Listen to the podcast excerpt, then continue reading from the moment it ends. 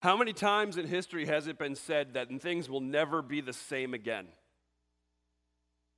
I mean, McDonald's, it's a little goofy, but that was a complete culture shift and change, wasn't it? Kentucky Fried Chicken, not, not for me, it's all right. Starbucks has ruined my budget. It has changed everything about how I plan meetings and where I study. The incredible moments of technology being invented. Something that we take for granted today is carrying around this little pocket sized computer, where back in the day it took dozens of women plugging things in to get you onto the right number. Great historical moments like Abe Lincoln or Martin Luther King Jr. or, or, or, or, or Thomas Edison. Tragic moments in our history. Hitler comes on the scene. Pearl Harbor is attacked.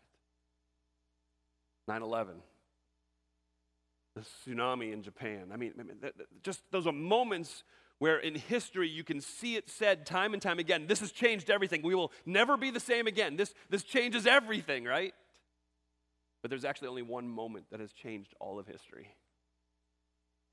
And it's that moment where Jesus Christ rose from the dead. And that is what is most important. It's not most important that we entertain you. It's not most important that we put on a good show. It's not most important that we have, have lights and actual live trees for now. We'll see if they're still live tomorrow.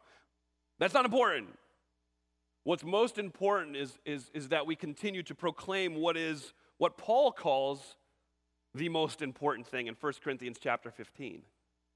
1 Corinthians chapter 15, I'll start reading in verse 1. And then this is what, this is what Paul says. This is a great chapter, by the way. If, you, if you're not familiar with 1 Corinthians 15, I'm going to encourage you to, to read this, get into this, start studying this, because this is the chapter that talks about the resurrection and how important it is. This is the chapter that talks about how important the, the, the resurrection, how life changing it is, and how, how it has changed everything. And Paul begins talking to this Corinthian church, which is a messed up group of people, just like us. he says this Now I would remind you, my brothers and sisters, of the gospel I preached to you, which you received and in which you stand, and by which you are being saved, if you hold fast to the word that I preached to you, unless you believed in vain. For I delivered to you as of first importance also what I received that Jesus Christ died for our sins according to the scriptures, that he was buried that he was raised on the third day in accordance with the scriptures, that he appeared to Cephas and then to the 12, and then he appeared to more than 500 brothers at one time, most of whom are still alive, though some have fallen asleep. Then he appeared to James, then to all the apostles, and last of all, as to one untimely born, he appeared also to me, for I am the least of the apostles. I'm unworthy to be called an apostle because I persecuted the church of God. But by the grace of God, I am what I am, and his grace toward me was not in vain. Paul is saying to this church in Corinth, I want you to know what is most important. And what is most important is the message of the gospel. Now, any of you who have ever heard anything about churches in the past, you're going to be familiar with that word gospel, because that, that's kind of a churchy word, right? Well, actually, in history, gospel wasn't a church word. It wasn't a spiritual word. It was, it was a word used in, in Greek military. So, so imagine for me a moment you're, you're living in a, a town or a village and, and you are being surrounded by the enemy on the outskirts. And so you know at some point they're coming in and they're going to conquer you and they're, they're cutting off your supply lines. They're making sure that you, you can't escape and you can't get any goods in. You, you are looking at the future and it doesn't look good. And so a general would leave your city, your town, your village with his soldiers and he would go engage the enemy. And the battle would ensue and that general would have victory over the enemy. Now, the problem is, is that the general couldn't come back to town with all of his soldiers in a, in a speedy fashion. So instead, what he would do is he would send a gospel messenger, someone who is bringing good news to people. And he would run into your town and he would cry out for everybody to hear, I've got good news. We no longer have to fear. We're at peace. We don't have to worry what's hiding around the corner. We're going to be provided for. We don't have to worry about where our next meal is coming from. The war is over. Peace is here. That's what the gospel is. The gospel, in the, the, the realm of church, is the declaration of that good news that peace is here. The war is over. And what Paul says is we, we, we look at the, the, the death, burial, and resurrection of Jesus Christ and we recognize that gospel message. And so, so it is, it's very simple. What is the gospel message? I'll, I'll lay it out for you just, just right here. He says this in verse 3. This is what I received. It's of first importance. Christ died for our sins. So the very first point is this Jesus died. I mean, we all know that, right? We're all familiar enough with the story of Jesus to know that, that one of his own, Judas Iscariot, betrayed him for 30 pieces of silver.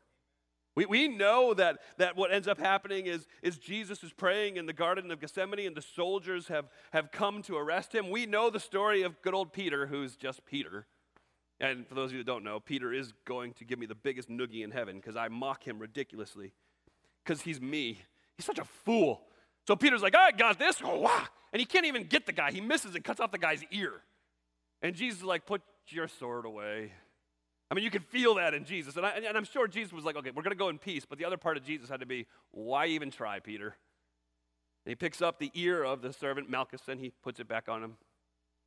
Jesus is arrested. Jesus is taken away to trial. Peter follows at a distance. Good old Peter, same guy, right? And he follows at a distance, and you know that Peter stands outside as Jesus is being tried, and he is approached by three different people. Hey, wait, you're, you're, you're, you're the, you were with Jesus. You're one of them. I am not. A few moments or hours may pass. Wait a minute. Did I see you with Jesus? Absolutely not. And then a little girl approaches him. Little servant girl. Wait. Aren't you a Galilean? Aren't, aren't, aren't you with Jesus? I'm telling you, I don't know the man. And he storms off. You know that Jesus was beaten that he was flogged. You know that Jesus had a crown of thorns placed on his head. And he was mocked by the soldiers who placed it there as they bowed before him and said, Oh, hail, King of the Jews! Oh. You know that Jesus was led down the street carrying the crossbeam of his own crucifixion instrument as the crowd spit on him and mocked him more. You know that Jesus made it to the place of the skull, Golgotha, this, this cliff formation that, that as you stood back and looked at it, it kind of looked like it could be the shape of a skull.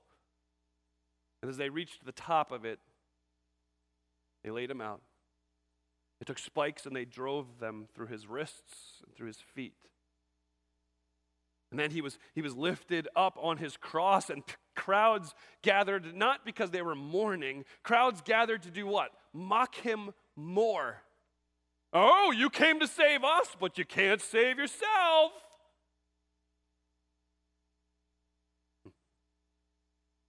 And you know the, the words of Jesus on the cross, some of which were, Father, forgive these people. Because they don't know what they're doing. Did you pray that? You were in that situation? You know, Jesus later cries out, Eloi, Eloi, lama sabachthani, which means, My God, my God, why have you forsaken me? You know that at the end he cried out in this pathetic whisper. One word. For us, it's three. For him, it's one. Telestai. See, tetelestai means it is finished. It means paid in full. When, when you were a debtor, you went and received services, you were given a bill, and that bill had a list of what you owed. And when you paid it in full, they would write across the top of it, to tetelestai, paid in full. Your debt has been canceled. Those were the last words of Jesus as he hung on the cross. But he didn't just die. We're told he died for our sins. Romans 5, I'll start reading in verse 6. He says this While we were still weak at the right time, Christ died for the ungodly. For one will scarcely die for a righteous person, even though perhaps for a good person one would even dare to die. But God shows his love for us in that while we were still sinners, Christ died for us. Jesus Christ died for our sins. in accordance with the scriptures. We know that Jesus Christ died. We know that Jesus Christ was buried, and I'm gonna, I'm certainly gonna talk more about that a little bit later in the message here. But, but Jesus Christ was buried, just like any other man. He was put into a tomb. But let me ask you this: What if that was it? What if the story ended there? He died. He was buried. What, what if the story was done there? How can a man save me if he's dead? How could the man who promised me eternal life give it to me while he's dead? How, how, does that, that go together? How can I have confidence that God and I are good with each other? How can I have full confidence that, that God and I are, are on the same terms, that God views me with acceptance in his eyes if I don't have that receipt?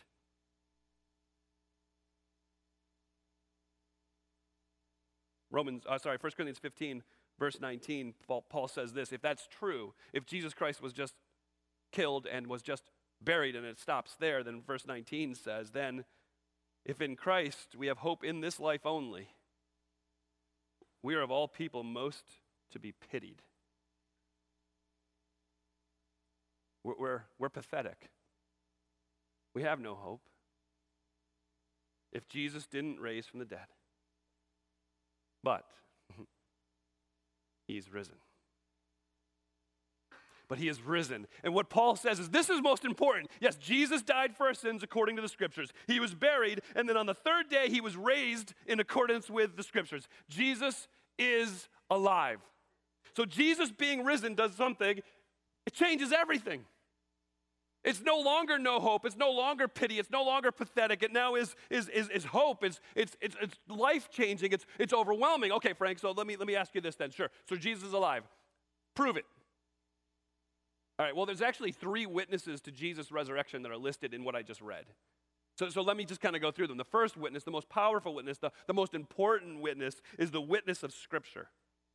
He says this a couple of times, right? Jesus died for our sins in accordance with the scripture, and he was raised on the third day in accordance with the scriptures. What is that talking about? Well, what you need to understand, again, and I mentioned this Friday night, this, this book, this Bible, is God's inspired word, inerrant in all that it talks about. It's not a mishmash of stories thrown together so that we can make little kids feel guilty in Sunday school. It's not even a, a moral book where we're supposed to teach our little kids great moral lessons like David and Goliath. You be like David, you go slay the big bully in the playground. Not a good plan because that's not what this teaches. What this is is a full collection of God's word that points to a single Savior, and his name is Jesus Christ.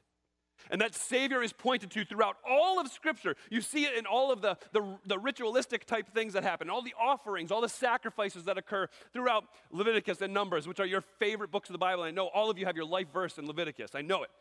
So, so you see it all there. It all points forward to a sacrifice that would come, a sacrifice that would be more complete, a sacrifice that would bring final forgiveness of sin.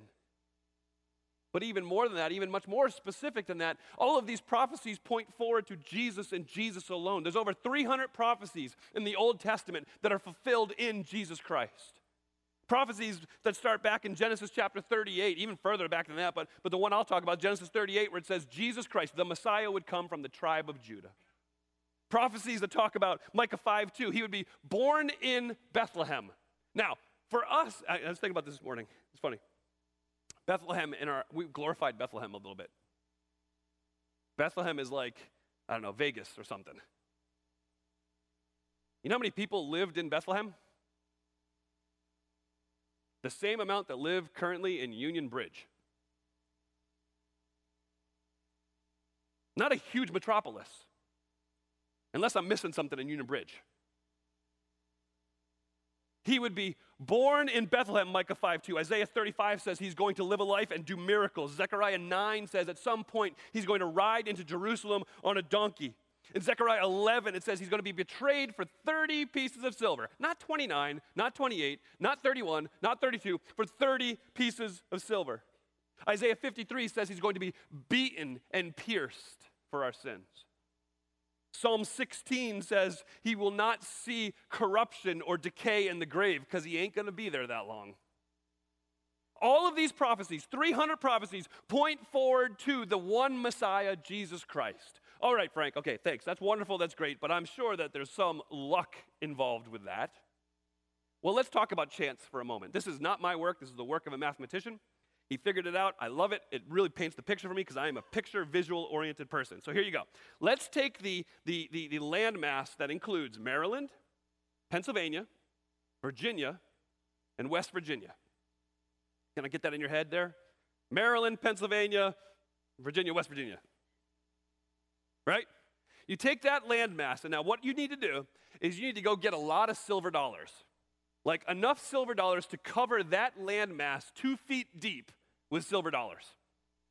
And if you have that many silver dollars, talk to me after the service. I'd like to have a conversation.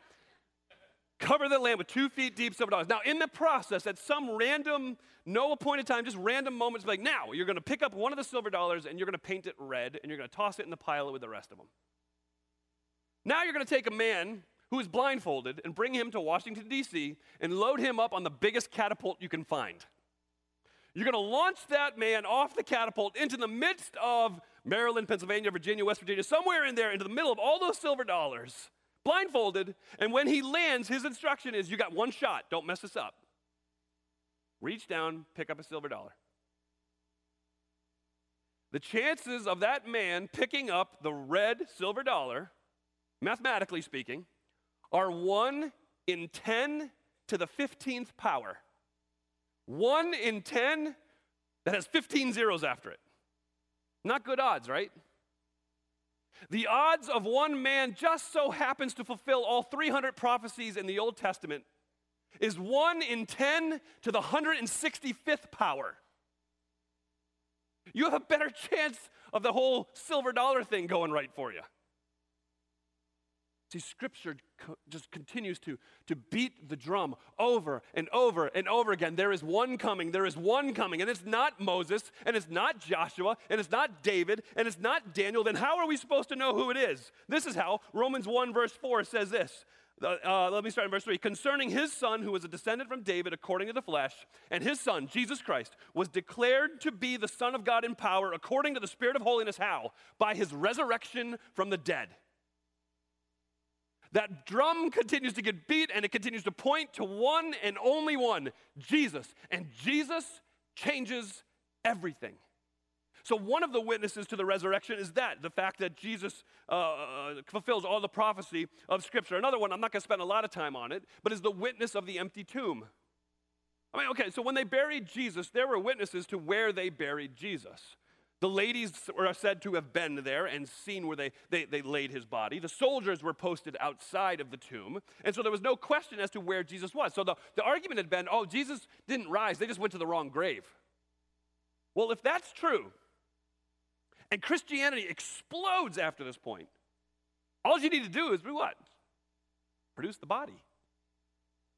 Produce the body. Christianity doesn't continue to explode without a risen Savior but the tomb's empty.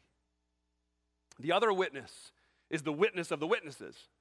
The witness of the witnesses. I went through this list and I'll read it again here in, in verse 4. He, after, oh, sorry, verse 5 says, He appeared to Cephas, who is Peter. He appeared to the, the 12 of the apostles, the disciples. He appeared to more than 500 brothers at one time, most of whom are still alive, but some have fallen asleep. He appeared to James. Then he appeared to the rest of the apostles. And last of all, he appeared to Paul. And he says, What you need to understand is this resurrected Jesus appeared to a, a, number of people. And so, so there's some, I mean, some general ones. I mean, he talks about the 500. He appeared to 500 believers at one time. And I love the way that he says, He's like, Listen, they, they're all still alive. I mean, some of them are dead, but most of them are still alive. So you can go validate the story. Well, wait, hold on a second. But, but you know, they all had uh, uh hallucinations. Well, I'm here to tell you, even if 500 people had a hallucination, it ain't the same hallucination. You're going to get some wacky stories when you start comparing notes. But Paul says, no, they're alive. You go talk to those people. You start asking them, and what you're going to find is a consistent story over and over again that Jesus is risen. So he talks about the, the testimony of the 500. He, he, he talks about the, um, oh, let's see, let's go with Cephas first. He goes with Peter. Peter. Remember Peter? I was talking about him before? Yeah. Peter, the dude who could not stand in front of a little girl and confess the name of Jesus Christ. Suddenly, Peter becomes the most outspoken disciple. Peter becomes the one who preaches in front of thousands. Peter becomes the one who stands in front of the religious authorities and says, Bring it. Because this is truth. And no matter what you say, you're not going to change my mind. You can arrest me, you can beat me, you can throw me in jail. We don't care. Jesus is risen. So, so what explains that sudden turn in, in, in, in, in Peter's life? Well, what explains that sudden turn in Peter's life is the appearance of the resurrected Jesus Christ, confirming that Jesus is who he said he was. What about James? James, you, you may not know this, James wrote a book of the Bible. He absolutely did. But before that, he was better known as Jesus' little brother. How would you like that? You go through high school with a big brother and they always compare you to him. Poor James can't even go to a wedding. Hey, we're out of wine. What can you do, man? I mean, there's dude, dude's got nothing. He's got no chance. Poor James. So James, obviously, so, so, so Mary was a virgin when she had Jesus, but, but afterwards she did have other children. You can see that in Mark chapter 3 and John chapter 7. It talks about Mary's other children. She wasn't a perpetual virgin, as, as some belief uh, systems would teach. And so some of those, those children, it's funny, and I think it's the John chapter 7 one, his brothers think he has, Jesus has lost his mind. They're like, Okay, we hear what he's preaching, we hear what he's saying, but I, I think our brother has lost his mind. So, so James, Mark 3 says the brothers and sisters did not believe Jesus' report that he was the Son of God. So even his own siblings didn't believe. And okay, as younger siblings, you get that. I mean, it would be a little difficult, but, but, but they didn't believe it. They refused to believe it. What in the world would change James's mind to the point where he would write one of the books, one of the most loved books of the New Testament? An appearance of the resurrected Son of God, Jesus Christ. Probably the one that's most surprising is this He appeared to Paul.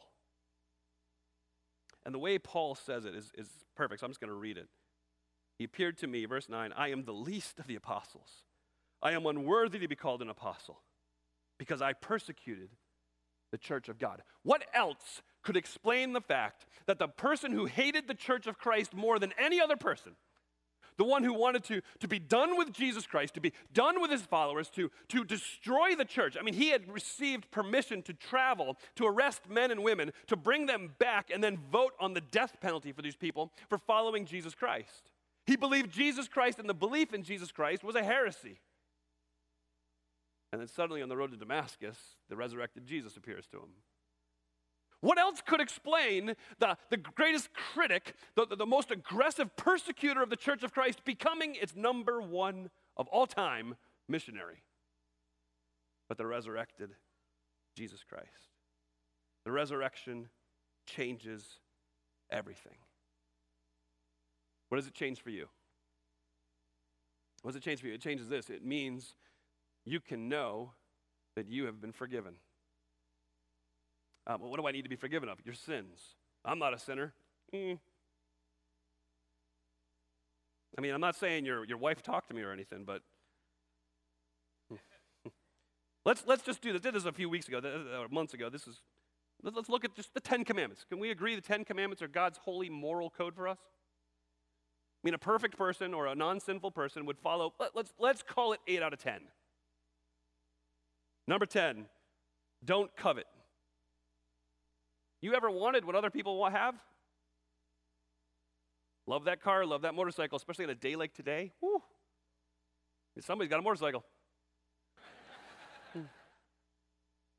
Number nine, don't bear false witness. You ever said anything that wasn't true about another person? Number eight, don't steal. I've never stolen. Good. So you're on Facebook at work. What's that?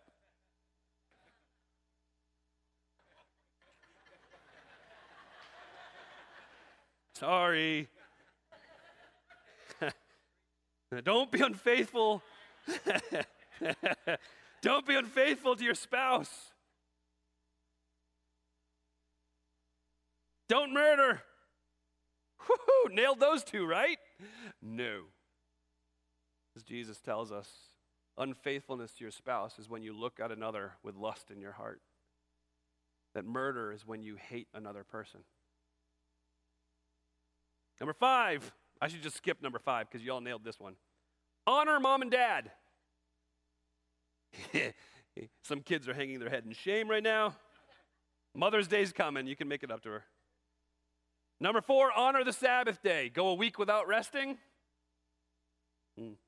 Number three, don't use God's name in vain. I, I, I love this one because it's like, so you get Christians, you're like, absolutely, I hate when people use God's name in vain. Careful. Because to use God's name in vain doesn't mean to use it as a swear word, it means to use it in an empty way. It means to stand like this on a Sunday morning and sing songs about God while you're looking around at everybody else. Number two, don't have idols. Cool, I have no idols in my backyard. An idol is something that you lose sleep over. An idol is something you spend your money on more than anything else. An idol is something that, that causes you un, unbelievable emotion when you lose it, or even you think about losing it. An idol is what you spend your time daydreaming about. Have no other God beside me. Unfortunately, I think we're our own gods. So, 8 out of 10, anybody? Don't you dare raise your hand. Oh, I didn't think about that one, man. People were like, what? Liar! Resurrection. Resurrection communicates to us that we can be forgiven of our sins. The resurrection tells us that Jesus absorbed your penalty when he died on the cross for your sins. And that when he went to the grave and took your sins with him, and then he rose again from the dead, it means that his payment for your sins was enough. It means his payment for your sins was accepted by God. So the resurrection changes everything. You can live in full confidence that you can have your sins forgiven if you would simply receive Jesus. How would I do that? I'm glad you asked. There's no special prayer, there's, there's no magic mantra. Receiving Jesus simply means relying on Him for your peace with God. It means seeing Him as He is, the Son of God who came to die for my sins and who was who has risen from the dead and who lives eternally. It's resting in his finished work for you, not trying to do anything yourself, but trying to under, but understanding that it's in Jesus and in Jesus alone that you have salvation. It, yeah, we have prayers that we, we okay, you just follow me in this prayer. And, and I told you, I'm praying that there are men and women here this morning who don't know Jesus, who this is the day they cross from death to life. And so, okay, let me, let me just make sure I paint this picture clear for you right now, okay? When we're done, I'm going to pray. We're going to sing a couple more songs. In that time, we're going to have folks over here. There's a room up here. We're going to have folks over here in this prayer room who are going to be willing to pray with you. Now, let me be clear. You leaving your seat and walking the aisle and meeting with one of them is not you getting saved. You leaving your seat and walking an aisle and talking to somebody is not you getting saved. You coming to Christ actually happens in the moment you choose to leave your seat. Because what's happened in your heart, you're saying, I'm in. I don't care who sees it. I want Jesus because He's the only one that can cover my sins. He's the only one where forgiveness is found. He's the one that gives me eternal life. That's where salvation is. You coming up here to talk to somebody or coming to one of the kneelers to pray, that's simply trying to find people who will support you. This is finding people who will come alongside you and befriend you, who will encourage you in your journey with Jesus Christ, who will follow up with you, not because, like, oh, we didn't see you in church today. No, they want to follow up with you because they love you and they want to see what's best for you and they want to make sure you understand what it means to follow Jesus Christ. Not a list of rules, but a list of graces that you get to experience. So, so the resurrection changes everything. We can know that we have been forgiven. We can be confident that before God, we're accepted. We can live in confidence that God loves me. He demonstrated his love for me in this that Christ Jesus died for my sins. So I know Jesus, uh, that God loves me, but you can live in confidence and know that God likes you. God likes you, He accepts you. He knows your bad days. Who are you trying to kid? But what He sees is not your failure, He sees Jesus' righteousness. So you can live in confidence knowing that, that God accepts you. Too many times we communicate that Jesus died for our sins so that you could feel bad about your sins. No, Jesus died for your sins so you could be forever set free from your sins. And so that's what we celebrate when Jesus comes from the grave. It's, a, it's an understanding that we can now know that our sins are forgiven. It's an understanding that we can live confidently in, in knowing that God accepts us for who we are because of who Jesus is. And then we can be sure that we are going to end up more than okay. We can be completely confident that, that throughout all of time, even the ups and the downs and the, the crazy turns and the crazy roller coaster that life is, those moments where we can't see what's left or right, we have no idea what's going on, and those, those moments where it doesn't make any sense to us, we can know that Jesus Christ lives. And someday, so will we.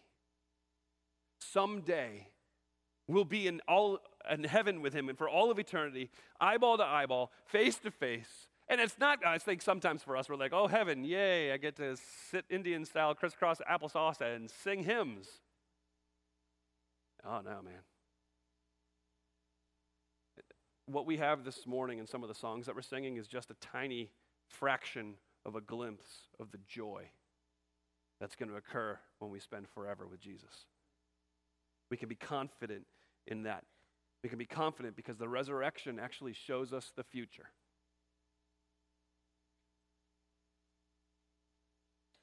Death is swallowed up in victory. Oh, death, where's your victory? Oh, oh, death, where is your sting? See, the future is revealed to us in the finished work of Jesus Christ as he is risen from the dead. That sin dies, Jesus lives. That's what we celebrate today. May we have a heart that is filled with confidence and encouragement and if you don't know Christ, may today be the day. Let's pray together. Father God, I thank you for Jesus' finished work. Lord, I'm grateful and thankful for the folks who are sitting here this morning. I'm thankful for those who have known you for such a long time. God, I pray that you would encourage their hearts today with the truth of the resurrection. May they be encouraged to know that their sins are forgiven, that, that they're accepted in your sight, and that someday soon they'll see you face to face, and sin will be put to death, and they will live forever. And then, God, I do. I pray for the people who are here this morning who are wrestling with their own souls. Holy Spirit, would you continue to draw them? Would you uh, convict their hearts? Would you remind them of who Jesus is and how good he is? And Lord, I pray for the one who's wrestling with their soul now that, that they might even cry out in their hearts that you are who you said you are. That, that you are the Son of God who came to bring abundant life. That you are the Son of God who laid down on the cross to, to, to bear the weight of their sin. That you rose from the grave to prove that we are forever justified. God, that one who's, who's wrestling in their heart, may they come to know Jesus right now. And Lord, would they have the courage and boldness to tell somebody, even, even if they don't come forward, Lord, would they tell a friend or tell somebody here at Uniontown, Lord, would you, would you, uh, Lord, I, I just pray that they would open their mouth, not because we need numbers. We don't need numbers. We want to celebrate with them like the angels celebrate when one comes to know Christ. So, God, may we celebrate well. Amen.